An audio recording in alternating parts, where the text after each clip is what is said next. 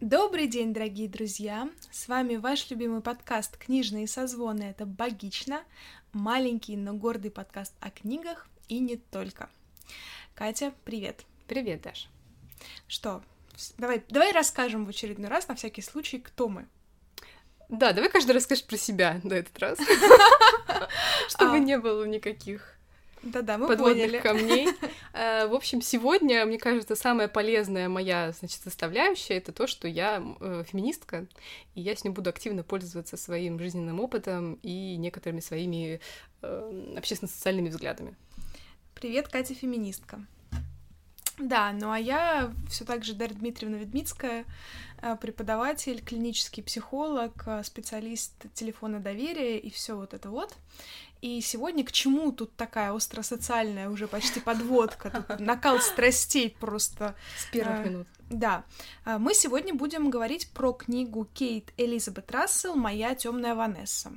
Мне кажется, это книга, которая гремит на всех буктюб и букстаграм, прости господи, есть ли такие слова, площадках, Кать, ты вообще видела, как, как, как вообще... Давай вспомним, как эта книга пришла в наше поле. А, ну, я тот человек, который не особо следит за тем, что происходит в других книжных блогах, подкастах и все вот это вот. Поэтому я вот не знала, то, что она гремит. Мы с тобой так прикольно делимся, я не слушаю подкасты, а ты не смотришь ничего про книги. Вот так мы и живем, собственно. Да, но при этом мы читаем одни и те же книги. Это вынуждено. Нашли общий знаменатель. А нам ее порекомендовал один из наших слушателей когда mm-hmm. мы обсуждали одну из тем, связанных с сексом, так или иначе, он сказал, что вот есть, например, такая книга, она сейчас достаточно популярна, а, насколько можно судить по ее теме, она достаточно такая вот controversial, и mm-hmm. ее можно было бы обсудить, и это было так давно, что можно было уже забыть про это, но из-за того, что у нас долгие планы, мы вот шли-шли и планомерно наконец до нее дошли. Да, ну, честно признаюсь, эта книга была в моем списке на прочтение и до того, как нам ее предложили, но я все как-то медлила. Я все ждала, пока она выйдет где-нибудь в электронном варианте на каких-нибудь платформах, чтобы не покупать бумажную версию, вот это вот все. Но наш подкаст в очередной раз послужил мне злую шутку э, и увеличил вес моих полок. Э, ну, что вообще в этой книге такого экстраординари, почему про нее все говорят? Тема очень неоднозначная. Это история отношений 15-летней девушки и ее преподавателя 42 лет. История разворачивается в двух временных промежутках. Первая временная линия — это такой флешбэк в прошлое, где героиня описывает как раз свой опыт отношений с этим преподавателем, то есть времена, когда она еще училась в школе. Ну да, 15-16 лет. Да. И, соответственно, другая временная линия — это настоящая, когда одна из учениц этого преподавателя выдвигает обвинение в сексуальных домогательствах, и начинаются разбирательства.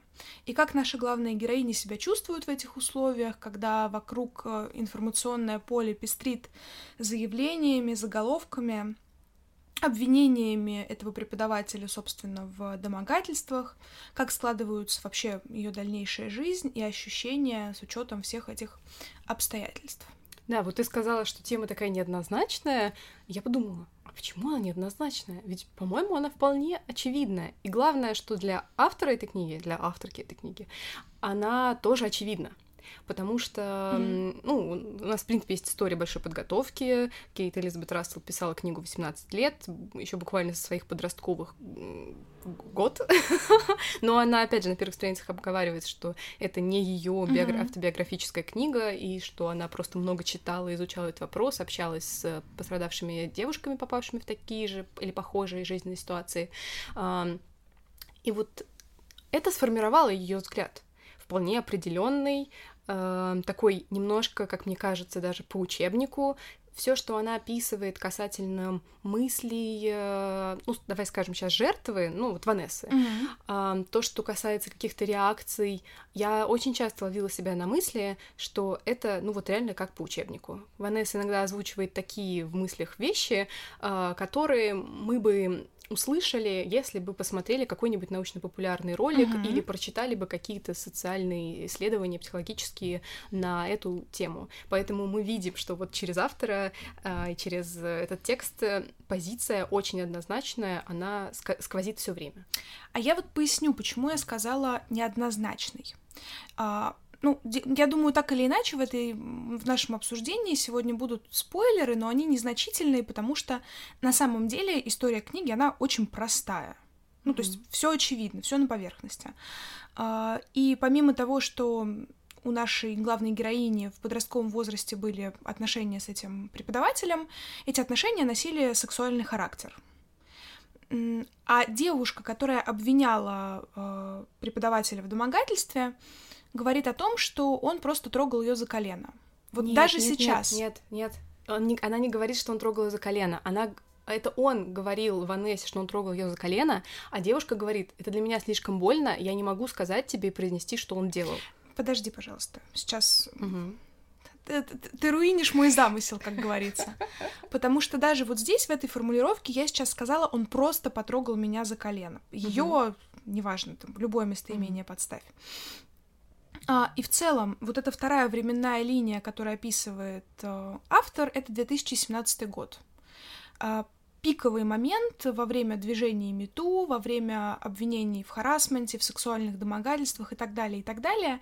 И тогда, ну, действительно, мир был накален вот, этой, вот этими темами.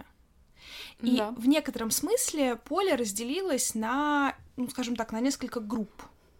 На те, кто активно поддерживал выдвигаемые обвинения, и те, кто говорил, да что такого, если он тебя просто потрогал. Он, он, он тебя просто захарасментил. И в 21 году просто захарасментил, это уже как бы непросто. Ну, в России ч- в некоторых э, кругах все еще просто. Да, но тем не менее, короче говоря, вот почему я говорю о неоднозначности, о том, что в целом сексуальное и эмоциональное насилие это очень неоднозначная тема, которая не так прямолинейна, как зачастую привыкли думать. Да, я согласна, да. Вот поэтому мне кажется, что тема неоднозначна, и она вскрывает гораздо большее количество пластов, чем кажется на первый взгляд. Да, и мне кажется, что это происходит потому, что ну вот это все молчалось, молчалось, молчалось годами, поколениями и вообще, ну то есть очень большой промежуток времени, а потом в какой-то момент начало вскрываться. И за этим начинали открываться истории, которые были зам- замалчены а, многие годы. Да, И из-за этого случилось такое ощущение стихийного бедствия. соглашусь Потому с что, ну, тобой. вот открыли шлюзы, и эти истории полились. И мне кажется, что некоторое такое, некое противостояние, и которое выливалось часто в фразы в духе «А что ж вы раньше молчали?», она была как раз связана с неготовностью многих людей а, вдруг осознать, что болезненный травмирующий опыт есть у огромного количества женщин. Что никто даже не подозревал, что их такое огромное количество. Да, и что, опять же, здесь все неоднозначно, потому что, я повторюсь, э, домогательства сексуальные, сексуализированные, это не только про изнасилование, это в целом про нарушение каких-то физических границ. Но мы уже ушли в Да, и именно социалочку. поэтому нужна какая-то этика, должна вырабатываться этика разных отношений с разными людьми. Давай притормозим. Давай все-таки вернемся к книге. А, Поделись э, своим опытом прочтения, потому что все-таки я м, это было мое Мгм. предположение, что тебе эта книга могла дастся не так вообще как-то просто и легко.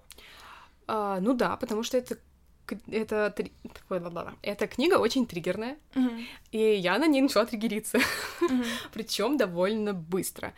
А, период, когда мне было ну просто интересно и даже немножко как-то пикантно, закончился Мгм. очень быстро. Ну, наверное, в первых ста страницах, может быть, даже раньше. Ну, то есть там действительно очень быстро началась эта история, Мгм. И как только начались а, вот эти вот реальные какие-то события из ее детства, потому что начинается это из настоящего, а потом следующая глава, она уже про, пятна- про 15-летие. То есть это- и вот тогда я довольно скоро ощутила, что эта книга будет меня триггерить. А, и тут, наверное, я сразу, как и автор, должна оговориться, что нет, я не попадала в ситуацию никаких сексуальных отношений с большой разницей в возрасте, пока была подростком.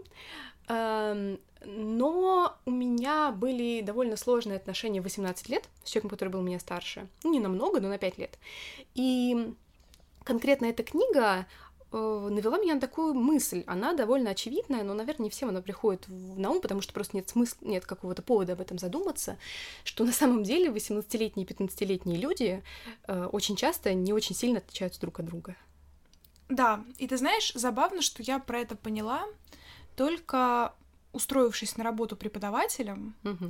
и посмотрев со стороны на этих очаровательных 18-летних студентов. Ну да, когда ты 18-летний, тебе, конечно, кажется, что ты взрослый, а когда тебе становится 25, и ты оглядываешь на себя назад, ты вдруг понимаешь, что в 18 лет ты был, ну, практически таким же человеком, да. как ты был в 15. Это правда. И в этом смысле то, что у нас 18 лет становится возрастом совершеннолетия и какой-то такой э, новой свободы, э, мне начало казаться довольно странным. Я mm-hmm. уже подумала, Вообще-то надо было возраст сексуального согласия поднять до 21 года. Ну, как бы, вам повезло, люди дорогие, что я не решаю эти вопросики, потому что...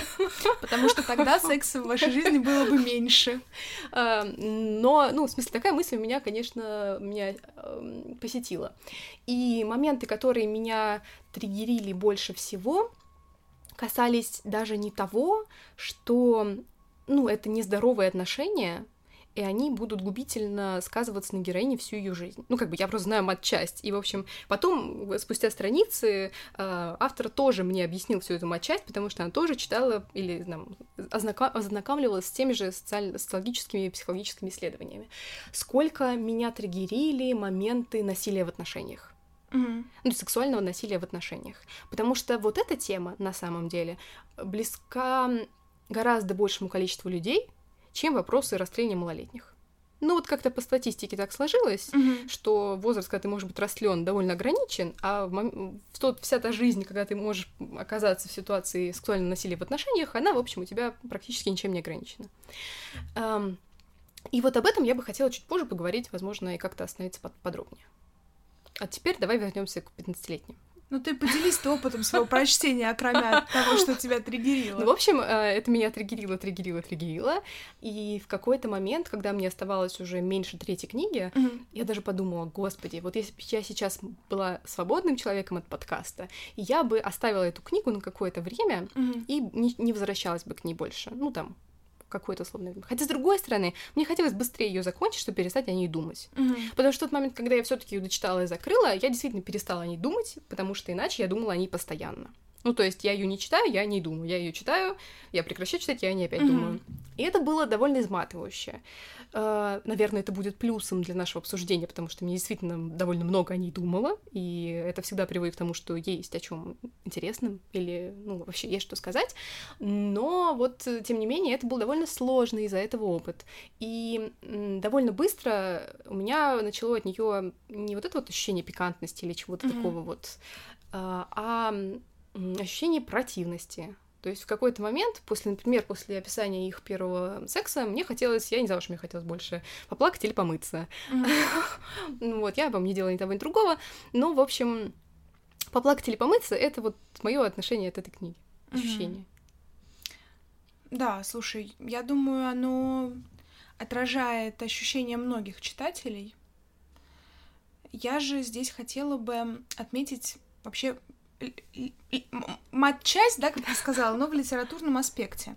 Потому что, ну, надо сказать вообще сначала, что я люблю чернуху, всякую жесткую литературу. В подростковом возрасте это вообще было мастрит, все, что маркировалось как мерзкое, гадкое, ужасное и так далее, это было то, чем что в первую очередь попадало в мой список на прочтение. Поэтому для меня эта книга не была шокирующей. Хотя, надо признаться, она написана довольно откровенно.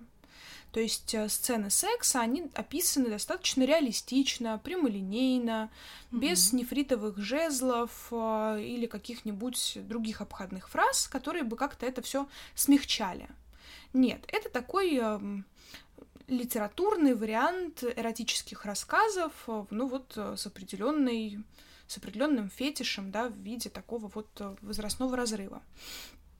Но у меня эта книга не вызвала каких-то таких жестких, сильных эмоций. Не потому, что я бездушная сволочь. Хотелось бы мне сказать, что, может быть, из-за этого, но надо понимать, что я очень точно дифференцирую ситуации книжные, литературные, выдуманные и все вот это вот, и ситуации реальных историй. Так как я со вторым встречаюсь довольно-таки часто, первое уже перестает вызывать во мне такой шок, э, ужас, трепет и так далее. Но помимо этого все-таки стоит отметить, что на самом деле, вот когда ты сказала, что госпожа Рассел писала эту книгу 18 лет, так написано, я не, не спрашивала у нее лично. Ну, я понимаю, да, но, в общем, как, как бы я не очень поняла, откуда эта цифра. Потому что, на мой взгляд, я напоминаю, я не филолог, не литературовед, не литературный критик какой-то там классный, но, на мой взгляд, книга достаточно посредственна сама по себе. Начнем с того, что она написана от первого лица. На мой взгляд, это один из самых простых методов э, написания романов. Mm-hmm. Предложения короткие, ну, достаточно топорные, без каких-то там... Короче говоря, Достоевского и Толстого... Может быть, кстати, проблема в том, что я до этого читала Толстого. Ну, в общем, проблема в том, что язык очень простой. И как-то вот все это ну, вот как-то очень так посредственно. И эмоции книга вызывает, но скорее действительно вот этим реалистичным описанием, о котором ты, я упомянула, да, в отношении mm-hmm. всяких сексуализированных сцен, как и ты, о которых говорила, что сцены достаточно жизненные. Mm-hmm. А, и здесь действительно все как по учебнику. То, как развивались отношения этого преподавателя и главной героини, это очень такая книжная учебная история со всеми манипуляциями, со всеми э, какими-то выпадами со стороны преподавателя, со стороны агрессора, скажем так, да. Э, но и главная героиня, она тоже такая...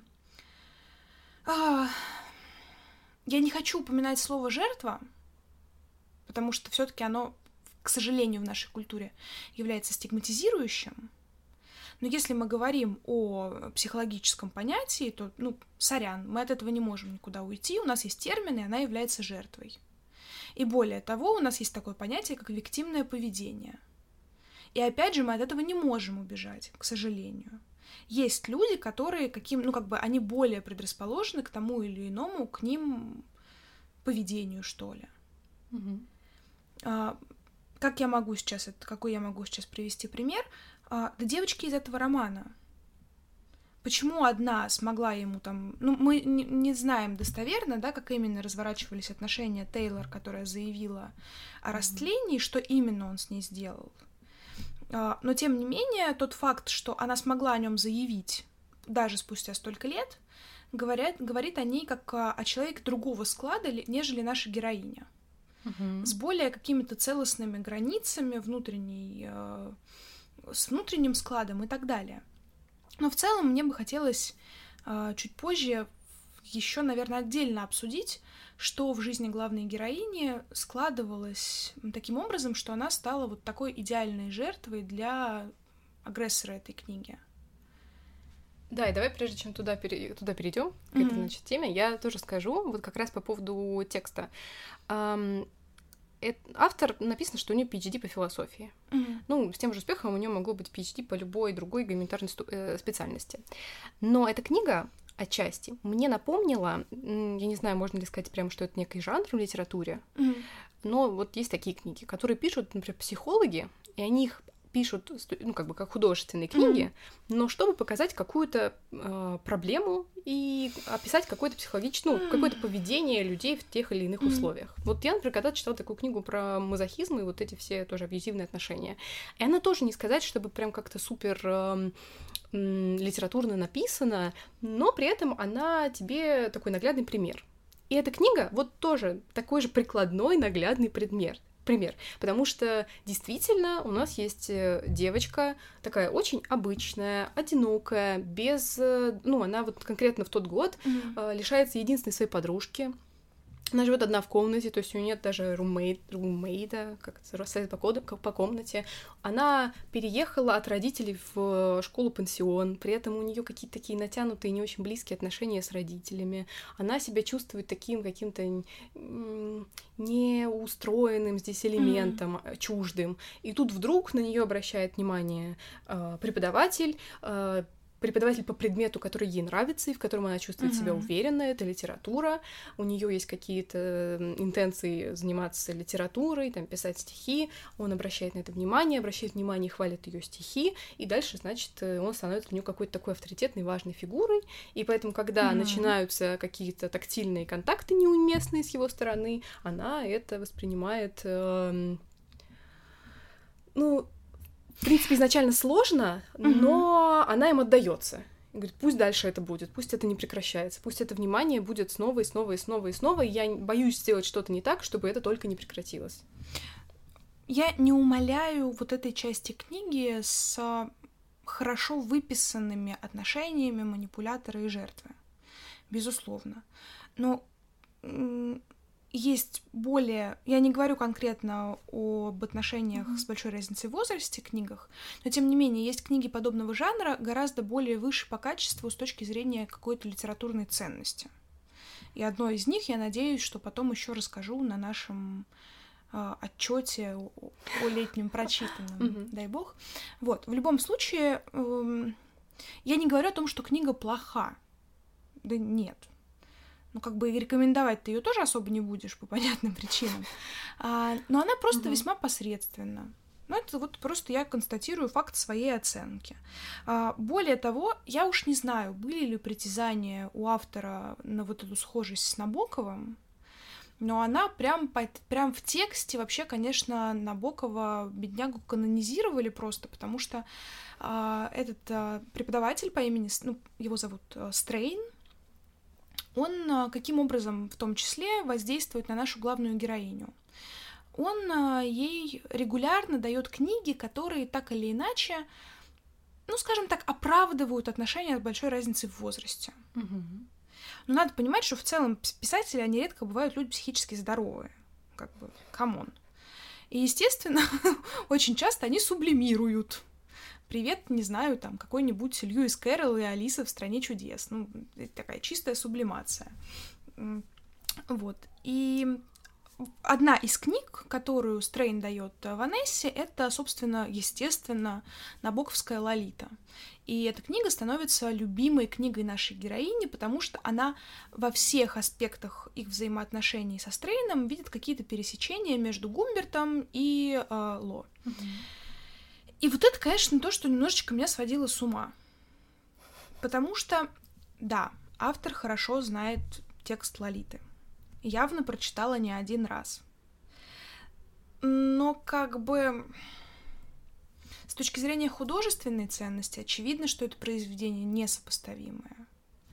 То, что автор как-то с одной стороны, вписывает в текст э, Набокова, потому что без него как бы не обойтись, угу. потому что, ну, вроде как преподаватель литературы, вроде как он цепляет девочек на эти книжки, тыры-пыры, тоже понятно. Красиво вставить в текст э, цитатки из э, Лолиты, эм, когда Ванесса говорит, ой, ну это же почти как у Гумберта, слово на 138 странице. Ну, как бы да, но меня в какой-то момент мой глаз начал подергиваться. И не от подросткового максимализма Ванессы, которая романтизирует вот эту весь mm-hmm. процесс, хотя понимает его нездоровость одновременно с этим. Но в какой-то момент просто ты прям уже такой думаешь, елки-палки, бедный господин Набоков. Хорошо, что он не дожил до, до этого момента. А, знаешь, мне насчет Лолиты тоже было такое интересное а, замечание. А, мне начало казаться, что Лолита в нас, значит, всплывает, ну, понятно, во время отношений со Стрейном, и она служит некой такой, а, неким таким испыта... испытанием первым. Типа, ты пройдешь испытание Лолиты, спрашивает Стрейн, mm-hmm. значит, у главной героини, она его проходит. А потом испытание Лолиты должен пройти ее преподаватель в э, университете. Да. И у них тоже связыв... завязывается разговор насчет Лолиты, она ему говорит, рассказывает, то есть она как бы его цепляет на Лолиту, и получается, что Лолита это некий такой э, билет в клуб. Это, знаешь, есть клуб 27. Вот как вот. Тебе нравится Лолита? Ну тогда, да, значит, по пути. Вот, Даш, тебе нравится Лолита? Я люблю Лолиту. Э, это действительно мое любимое произведение у Набокова. Я не люблю Набокова в целом, пусть меня закидают mm-hmm. тапками, тряпками, чем-нибудь еще, но восхваление набоковским языком я не понимаю, к сожалению, на данный момент своей жизни. Но Лолиту я люблю по разным причинам. И для меня это как картина импрессиониста, то есть это какая-то ну, простите, куча мазков, не при Кате будет сказано. Ах да, я еще искусствоведка, мы сегодня об этом не сказали, но... Да, то есть это какая-то куча мазков, но тебе так красиво, тебе так завораживающе. И, скорее всего, это еще, не знаю, это не просто какая-то куча мазков, а это еще и что-нибудь из Люсьена Фрейда, и как бы и тебе и ужасно, но и одновременно с этим ты не можешь отвести взгляд, потому что тебя детали так цепляют этими крючками. Угу, да, я понимаю. Набоков совершенно шикарен в своих метафорах, аллюзиях и так далее. Вот это сравнение одуванчиков у Луны. Ну, он... Э, ну, не отдать э, Набокову должное я не могу, ну да? да, Набоков — это красиво. В этой книге, кроме Набокова, нет ничего красивого. Да, вот реально, ни одной красивой фразы, которая бы зацепила. Ну, мне, кстати, кажется, что автор не особо старалась это сделать. Ну, то есть она не ставила... И, и может быть, это хорошо, потому что если бы она пыталась еще это все вот так вот окр- окрасивливать... Может быть, это привело бы к романтизации, соглашусь. Да, а она как раз максимально строго вот на своей линии, она не дает Стрейну вообще ни единого шанса быть э, каким-то неоднозначным персонажем. Потому что он, ну вот буквально с первой страницы и до последней mm-hmm. своей страницы, он ну прям педофил, ну, как бы на нем как будто большими буквами это написано, и она его совершенно не романтизирует. Mm-hmm. Он сделал вазоктомию в 30 лет. Зачем он сделал вазоктомию в 30 лет? Уж не для того, чтобы от нее 15-летние девочки не беременели. Uh, он uh, делает это снова и снова. То есть это mm-hmm. не был такой какой-то один нахлынувшее какое-то ощущение. Он, он что-то делал с девочками до Ванессы, он что-то делал с девочками после Ванессы и это как бы из текста понятно. Он совершенно некрасивый, чтобы она в него да. влюбилась и обожала его. Он не какой-нибудь там, не знаю, голливудский актер. Он пузатый, почти скоро будет лысый э, мужик в очках. Ну, как бы, он скорее, он не как там, не знаю, Супермен, он скорее mm-hmm. какой-то вот водитель автобуса, если вот так визуально представлять. И он максимально отталкивающий. Он никогда не делает ничего в интересах э, ну, своей возлюбленной в кавычках. Он всегда думает только о себе. Даже во время mm-hmm. э, близости, ну да, он очень много раз делает кунилингус и думает, что, наверное, что он прям очень, очень хорошо это ей делает, но на самом деле нет. И да, хотя у них в отношениях строится так, он говорит, ты обязательно скажи, если что не так. Я у тебя каждый раз спрашиваю, можно, но на самом деле он не э, ему не важен ответ, когда он говорит можно или нельзя, потому что он уже это сделал, прежде чем спросить. И в этом смысле он совершенно однозначный. Но ты знаешь, при этом мне его не хватило. А, она его вот сегодняшнее слово подкаста для меня это топорный. Mm-hmm. Я определилась уже сначала. А он выписан действительно очень однозначно. Ну вот прям, ну типа, знаешь, вот ну можно вот, вот как бы на максимум вы, выкрутить уровень mm-hmm. злодейства, он и был выкручен. И мне не хватило контекста у этого персонажа. Если про Ло... О, все пошло уже. Лолита вошла в чат. Если про Ванессу, мы знаем ее прошлое, мы знаем ее, ну, как-то вот настоящее, мы знаем какой-то ее общий жизненный контекст, то про э, Стрейна мы не знаем почти ничего. И это вроде как понятно, учитывая, что книга у нас все-таки от первого лица, она его студент, ну как бы она его школьница, он преподаватель, и, ну согласись, мы не о всех преподавателях знаем огромное количество личной информации, угу, да. но тем не менее контекста было мало. И для меня лично, я понимаю, что это мои уже профессиональные загоны, но мне не хватило вот этой информации, а откуда он, как он таким получился. Что возможно, это бы его, конечно, там могло очеловечить или еще что-нибудь, или там люди могли начать искать оправдание его поведению, бла-бла-бла. Но, тем не менее, ничего не бывает просто так в этой жизни. Ну, я понимаю, о чем ты, но я кстати, ну, не знаю, я бы не то, что как-то жаждала бы прочитать про него больше. Мне как раз казалось, что Ванесса вынесена максимально на первый план, mm-hmm. чтобы это была история про нее, а не про него. Ну, то есть а, от него важны только его действия, их последствия. В целом, и, да, возможно, соглашусь. с точки зрения а, автора, любой человек, который начинает так себя вести, Мгм. уже глубоко нездоров, неправильно себя ведет, и ему нет оправдания в глазах автора, ну и наших в том числе, пока мы это читаем.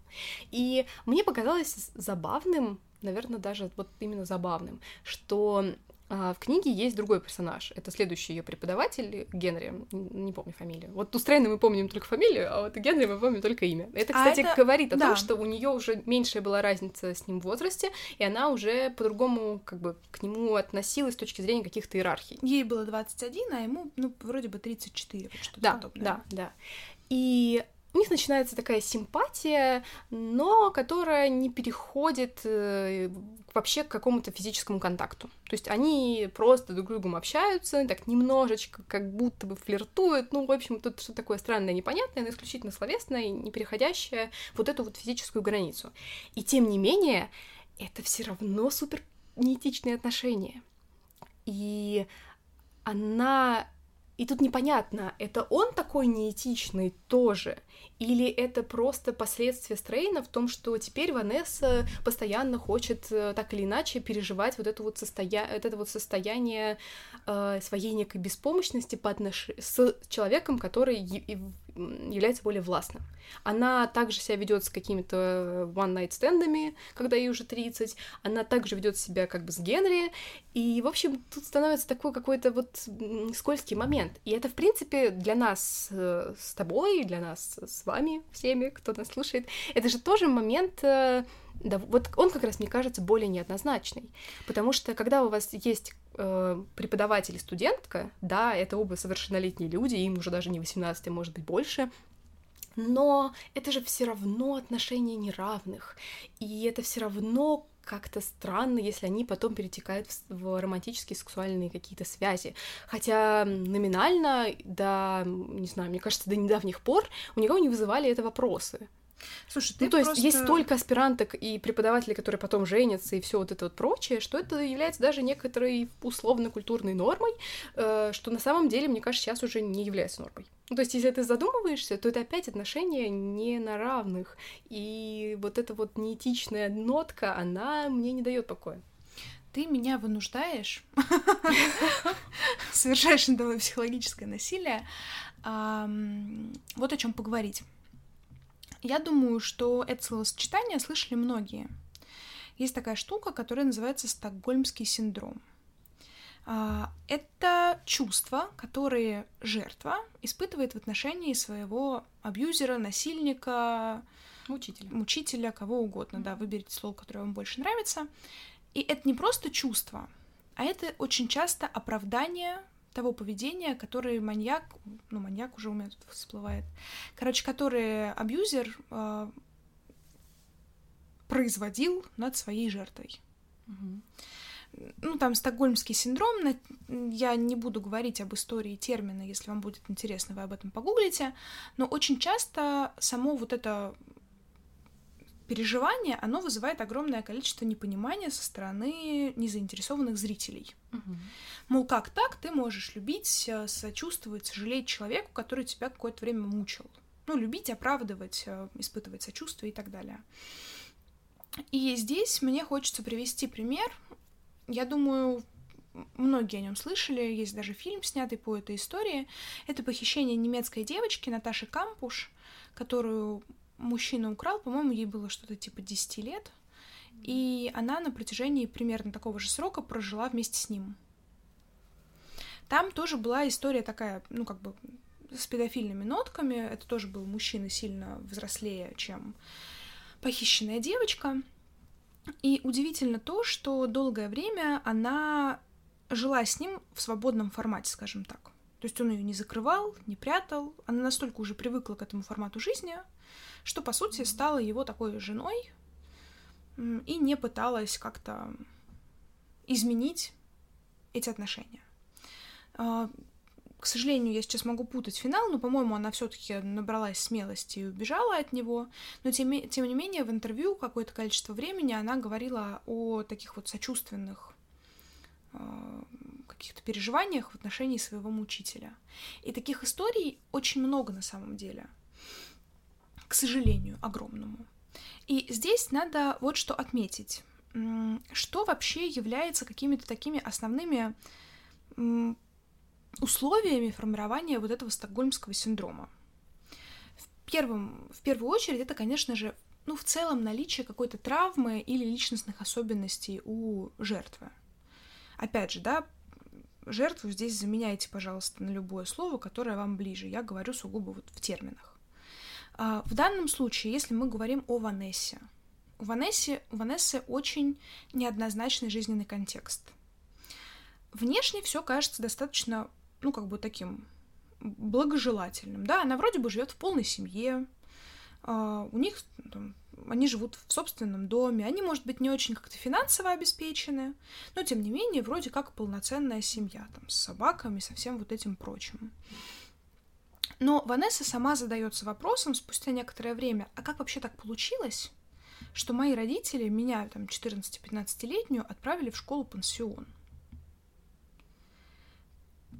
Как они на это решились? И для меня, как для потенциального родителя, на самом деле это тоже большой вопрос. Как можно отпустить ребенка? Единственного. Ладно, если у тебя их пять, можно проводить эксперименты. Шутка. Но когда их, их у тебя один, mm-hmm. да, то есть для самой Ванессы это становится вопросом. Между родителями какие-то непонятные отношения. Они вроде как живут вместе, а, но как-то автор, по крайней мере, нам не выписывает их душевной близости. Более того, автор подчеркивает, что и между дочерью и родителями этой близости нет и не было. С одной стороны, мы это можем списать на подростковый возраст. Все-таки это возраст, такой период, когда мы все там ерничали с родителями, вредничали и вот это вот все. Но тем не менее, подчеркиваются эти моменты, да, что мама вроде как пытается узнать, как дела у дочери, но то дочка как ежик себя ведет, то в какой-то момент мама начинает включать какого-то нездорового подростка и сама себя очень по-дурному ведет. Папа вообще такой, типа, я тут просто стою. Как-то вот он так себя ведет. И знаете, что самое ужасное? Что это ведь, ведь описывает многие, ну, как бы, много, большое количество семей. Когда у тебя внешне какая-то вроде такая успешная, удачная оболочка, а внутри вот этой какой-то истинной близости нет. Три человека живут в доме, но каждый друг от друга закрыт вот этими своими оболочками. И мы здесь видим эту историю. В одном из подкастов мы говорили о типах привязанности. Мы говорили о надежном типе, о тревожном и о Катя каком еще? О неустойчивой. Да, в избегающем типе есть еще смешанный тревожный с избегающим. Но также я говорила о том, что в классификации Боулби и Эйнсворт э, эти типы привязанности назывались немножечко по-другому. И я даже вскользь упоминала о том, что у них был четвертый тип привязанности, так называемый дезорганизующий. И, но там был настолько малый процент такого типа привязанности, что они его даже особо не описывали вот в, так, в такой более популярной литературе. А что это за дезорганизующий такой тип? Это дети, у которых в целом нарушен конструкт привязанности. То есть они ее не высказывали ни в отношении своих родителей, опекунов, кого-либо еще. И это очень часто свойственно детям, ну, таким травмированным ранним отлучением, еще чем-нибудь, какими-нибудь такими травмами семейными. И у меня создалось впечатление, но это моя гипотеза, я не психотерапевт Ванессы, что она как раз вот из таких э, дезорганизующих, потому что мы не видим у нее привязанности в целом. С родителями у нее достаточно дистантные отношения, и создается впечатление, что они всегда такими были. С подругами, ну вот была у нее одна эта подруга, но тоже очень так как-то, в основном потому, что они были соседками по комнате, и с этого все началось. И непонятно, были бы они друзьями, если бы не было mm-hmm. вот этого соседства, да. Да и непонятно, кто первым захотел этой дружбы. Джинни, которая более такая социально конформная, успешная, там, спокойно заводящаяся парней и подружек, или все-таки наша героиня Ванесса. Но я ставлю на первое, потому что Ванесса, она как-то и предыдущей школе у нее особо там не было как-то друзей. И после этого, вернувшись снова в обычную школу из пансионата, она опять как-то очень пассивно находит себе подруг, потому что это они к ней так mm-hmm. присоседиваются, да. А, и поэтому, естественно, говорить о том, что у нее будет здоровая привязанность с мужчинами, ну, сложно. И очень понятно, почему для нее таким первым объектом привязанности становится э, Стрейн, а не кто-либо другой. Потому что строить отношения с мальчиками как-то очень страшно, непонятно и вообще, как, да и с подружками тоже. А здесь человек, который сам провоцировал начало этих отношений. И они... В чем минус вообще подобного рода отношений? Они тебя втягивают в игру. Стрейн втянул Ванессу в эту игру. Это, знаете, это как муха, которая попала в сеть паука.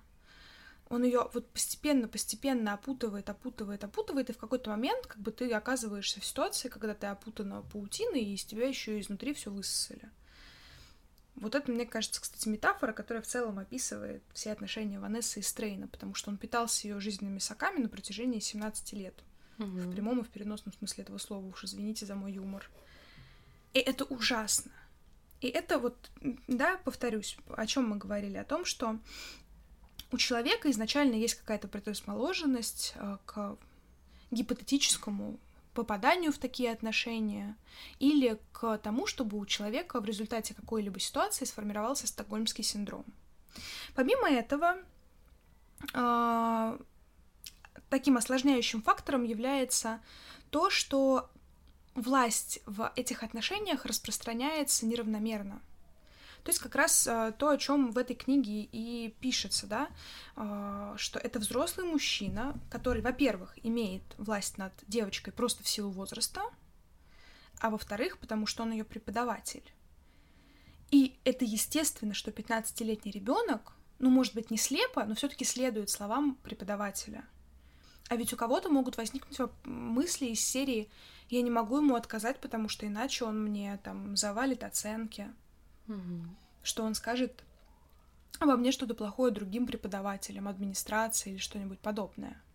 Что он выдворит меня из школы. Ну, как, в общем, и получилось. Да, да. Mm. И здесь, соответственно, сюда же попадают начальник, подчиненный, а, ситуации, в ситуации захвата заложников, да, как бы тот, кто оказался жертвой, и те, кто производит этот захват. То есть такое неравномерное распределение власти.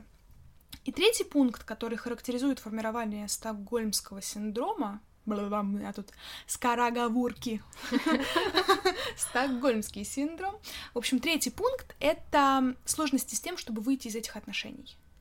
То есть так или иначе формируется определенная нездоровая созависимость, да, хотя мы говорили, что созависимость — это вообще термин более свойственный эм, отношениям, где один из двоих зависим от алкоголя или от наркотиков, но есть еще в целом просто созависимые отношения, если, например, один из партнеров, э, например, обладает зависимым типом личности. Но здесь мы говорим именно о том, что, опять же, в силу, вот, например, этой разницы иерархии, человек не может просто спокойно выйти из этих отношений, потому что он боится за свое будущее. Вот это, к сожалению, как раз-таки ситуация Ванессы. Но более того, в чем здесь еще помимо этого есть сложности, да? Мы уже говорим не о формировании стокгольмского синдрома, а об особенностях Ванессы, да? Мы сказали про то, что у нее есть определенный семейный контекст, предположительно сложности с формированием привязанности, что у них есть нарушение вот этой иерархии в отношениях со Стрейном, но помимо всего прочего, опять же, это моя гипотеза, что в силу вот этого семейного контекста у Ванессы еще очень такая э, внешняя самооценка, то есть не внутренние самоощущения, mm-hmm. а ее самооценка формируется в зависимости от того, что про нее говорят значимые для нее, ну, в данном случае взрослые. И, конечно же, Стрейн, который восхищается ее творчеством, который всячески поддерживает ее высказывания, естественно, он становится для нее такого рода некоторым костылем, который поддерживает вот эту ее самооценку. И в целом все равно есть вот этот вот элемент романтизации, который у Ванессы происходит, да, что я такая особенная, у меня отношения с учителем, mm-hmm. у них-то там у всех отношения с ровесниками, но что это вообще такое? Она даже в какой-то момент когда повествование ведется в настоящем времени, говорит о том, что ну, моя история хотя бы интереснее, чем их. Их в школе там бросали, их бойфренды. Но хотя бы моя история особенная. И вот это чувство того, что ей важно быть особенной, ей важно быть значимой, ей хочется всего этого. но она не может, она не видит путей э, для того, чтобы добиться этого какими-то другими способами. У нее есть вот такая альтернатива нездоровая. И вместо того, чтобы отказаться по ряду причин, да, она в нее вступает.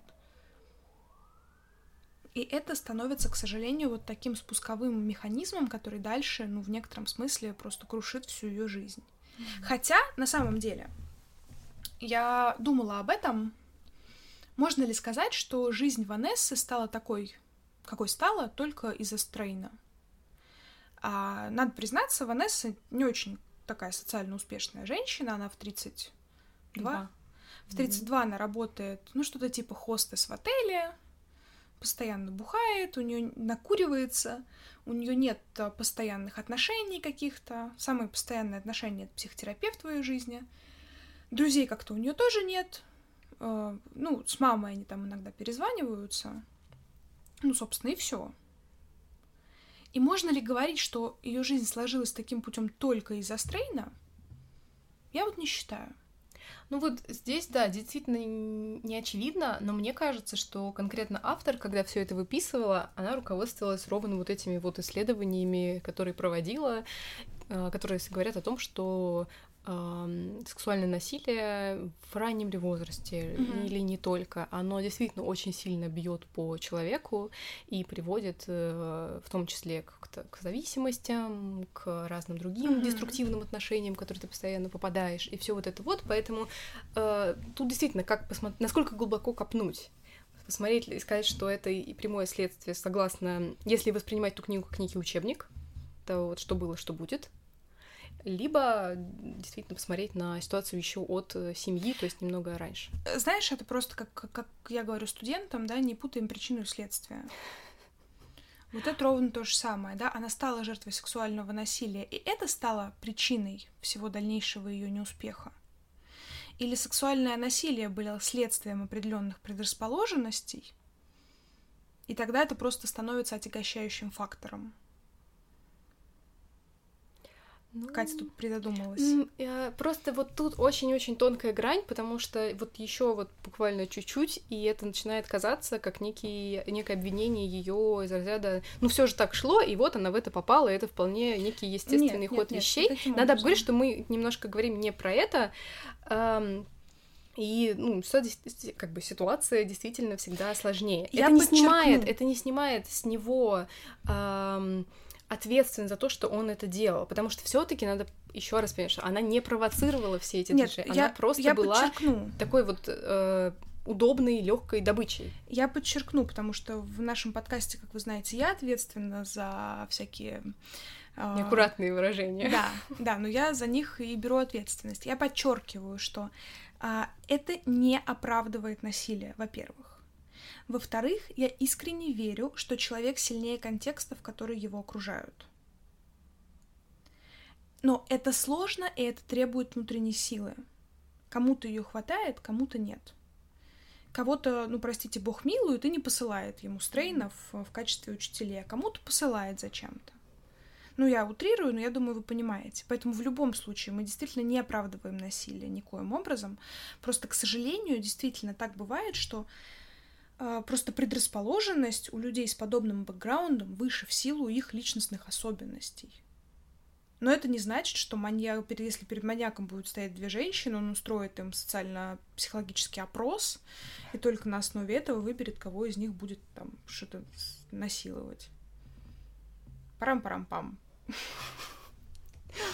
Да, какая-то у нас... Ну, собственно, нечего было ждать другого, учитывая, какую книгу мы взяли для обсуждения.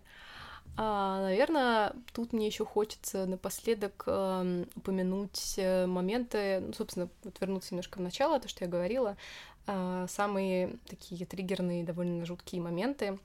Это не всегда было про их сексуальные отношения, будучи еще подростком и взрослым. Они были не менее триггерными, когда... И даже, наверное, более. Ну, то есть, ну, там прямо до конца книги есть очень много таких болезненных моментов. В частности, когда она уже взрослая, и они продолжают вступать в связь, она себя ведет, в общем, как, -то, как тот же ребенок. В том смысле, что она никак не отвечает за то, что происходит. Она как бы снимает с себя Да. полностью ответственность и как бы делай со мной что хочешь. И если пока это было в подростковом возрасте, это ее делай со мной что хочешь, оно окрашивается в некий такой ей же, ей же в ее голове окрашивается в некий такой романтический след, что я хочу, чтобы он сделал со мной все, что захочет. Ну, Мгм. мы сами так часто говорим нашим партнерам. Вот, то когда это происходит уже во взрослом возрасте, она отключается и представляет, как ее вот эта вот как бы вышедшая, грубо говоря, душа, как часть ее, одна часть лежит там на кровати, и он делает с ней все, что он хочет, а другая часть ходит в этот момент по квартире, смотрит на кошку, смотрит в окно. Ну, Это и вот такая этот вот момент психологическая диссоциация психическая. да, и вот в эти моменты я прямо как-то поежилась.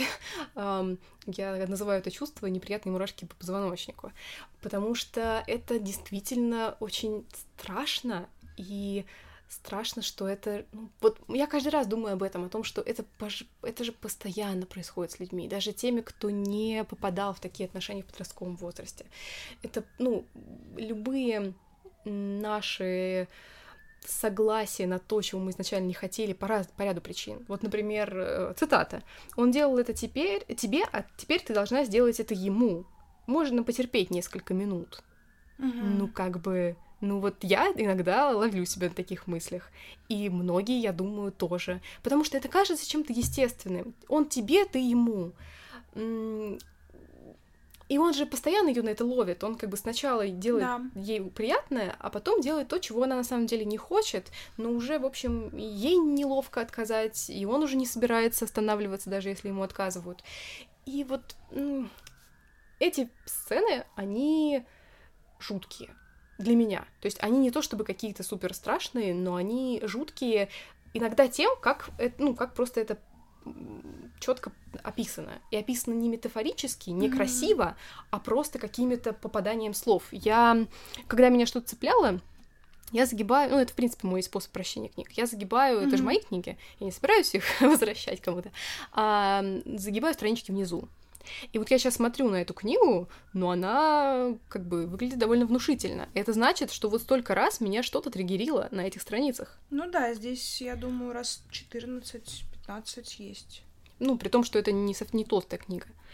И, и опять же, это говорит о том, что, в принципе, там немного э, сексуальных сцен. Мгм. На плотности как бы книги в, в процентах их мало, но каждый раз это, это, ну, это совершенно неприятное прочтение.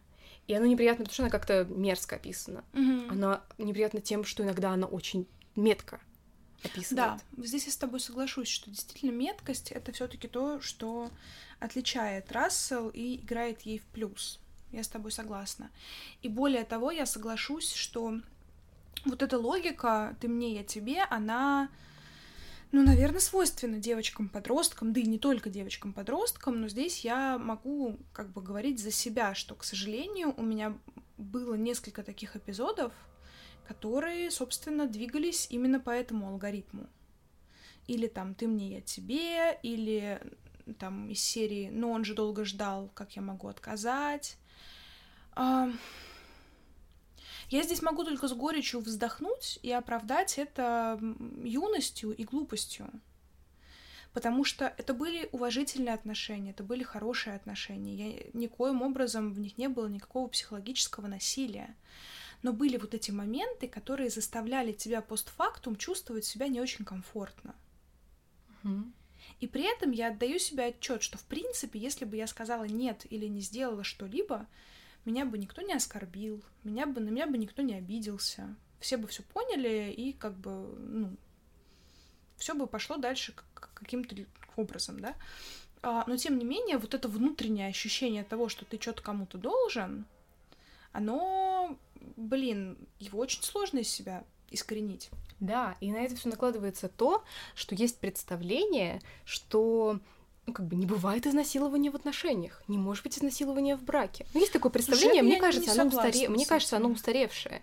Но ведь действительно мы до какого-то момента как-то не задумываемся об этом.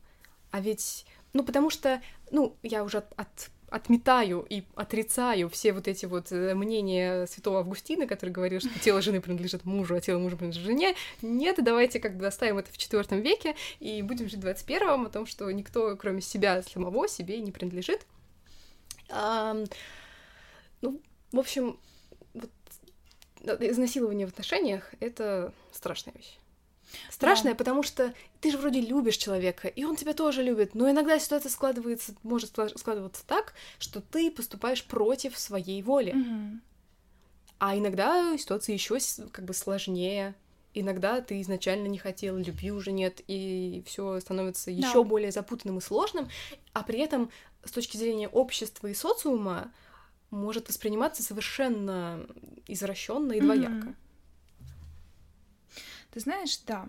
И мне здесь хочется поделиться э, под закрытие, скажем так, угу. книгой, которую я планирую в ближайшее время прочитать. И, честно говоря, ускорила, как бы повысила это в моем листе к прочтению эту книгу именно как раз а, Кейт Элизабет Рассел. Книга называется «Знай мое имя. Правдивая история» Шанель Миллер. Это история о девушке, которая пережила сексуальное насилие. А, и более того, она обратилась эм, в органы, в суд. Э, человека, который совершил над, ней это насилие, судили. И история была опубликована, но э, наказание было весьма таким краткосрочным. Угу. И история этой девушки была опубликована под, ну, скажем так, как Джейн Доу, да, грубо говоря, ее опубликовали. То есть, ну, в э, судебной системе, если какие-то неопознанные трупы находят, их находят, их называют либо Джон Доу, либо Джейн Доу. То же самое делают в отношении людей, которые хотят обезличить, да, то есть хотят, там необходимо как-то обозначить их историю, но uh-huh. истинное имя не хотят раскрывать. Ну вот, собственно, ее историю так и растиражировали, как некой Джейн Доу. Но она приняла решение, что она, скажем так, раскроет свою личность, чтобы эта история стала, ну, собственно, та же мотивация, что и была и у героини Тейлор в книге, да, что mm-hmm. это должно как-то немножечко социум взбодрить, да, и привести в себя, скажем так.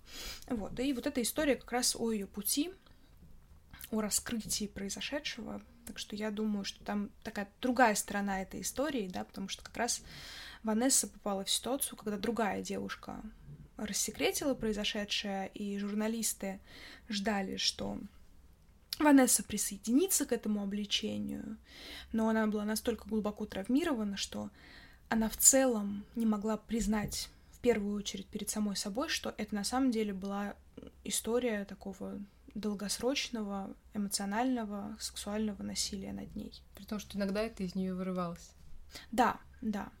Вот. Ну и под конец мне хочется сказать одну очень важную штуку. Наверное, я бы заканчивал ею все подкасты и все разговоры. Любите своих детей, потому что чем активнее вы их любите, чем больше вы им показываете, какими должны быть настоящие семейные отношения, как выглядит истинная, искренняя любовь, все это помогает формировать в ребенке определенную целостность, определенные притязания в отношении мира. Это не значит, что он не накосячит и что у него все будет прекрасно. Нет, он будет подростком, будет творить ерунду, делать глупости. А, но тем не менее, это будет для него очень мощным бэкграундом для того, чтобы в нужной ситуации сказать нет, например. Присоединяюсь. Вот. Это хорошее слово. Да, давай, у нас теперь будет новый лозунг. Мы маленький, но гордый подкаст о книгах и не только, в котором мы говорим о том, что очень важно любить своих детей и разговаривать словами через рот. Отлично. Да. Ну, наверное, на этом все. Да, я тоже думаю, что на сегодня хватит. Пишите, не знаю, Какие еще книги на эту тему вы знаете? Как вам в целом было наше сегодняшнее обсуждение? Потому что мне кажется, что эта книга, несмотря на все свои минусы, она поднимает такую очень мощную волну, про которую хочется и хочется говорить, несмотря на всю ее мрачность. Да, учитывая, что скандалы с учителями даже в московских школах, э, даже в 2021 году все еще актуальны, все еще происходят и все еще вызывают некоторые мурашки неприятные в позвоночнике. О, и пожалуйста, если ваши дети жалуются вам, не игнорируйте их. Если вы боитесь что-то обсуждать со своими детьми, как мама нашей главной героини, Помните о том, что вы родитель, а перед вами ваш ребенок, и вы ответственны за его жизнь и здоровье. И вот это замалчивание, да, которое произошло в жизни главной героини, потому что мама узнала, что все-таки там были отношения между ребенком и учителем, и она никаким образом на это не отреагировала. Я не говорю сейчас о том, чтобы заявить об этом или еще что-то, нет. Она даже не поговорила со своей дочерью. И вот это просто, к сожалению, очередной маячок о том, что э, семейный контекст это очень важная штука. Короче, разговаривайте со своими детьми и слушайте их. Ну и любите. Аминь. На этом все. Пока-пока. Пока. -пока. Пока.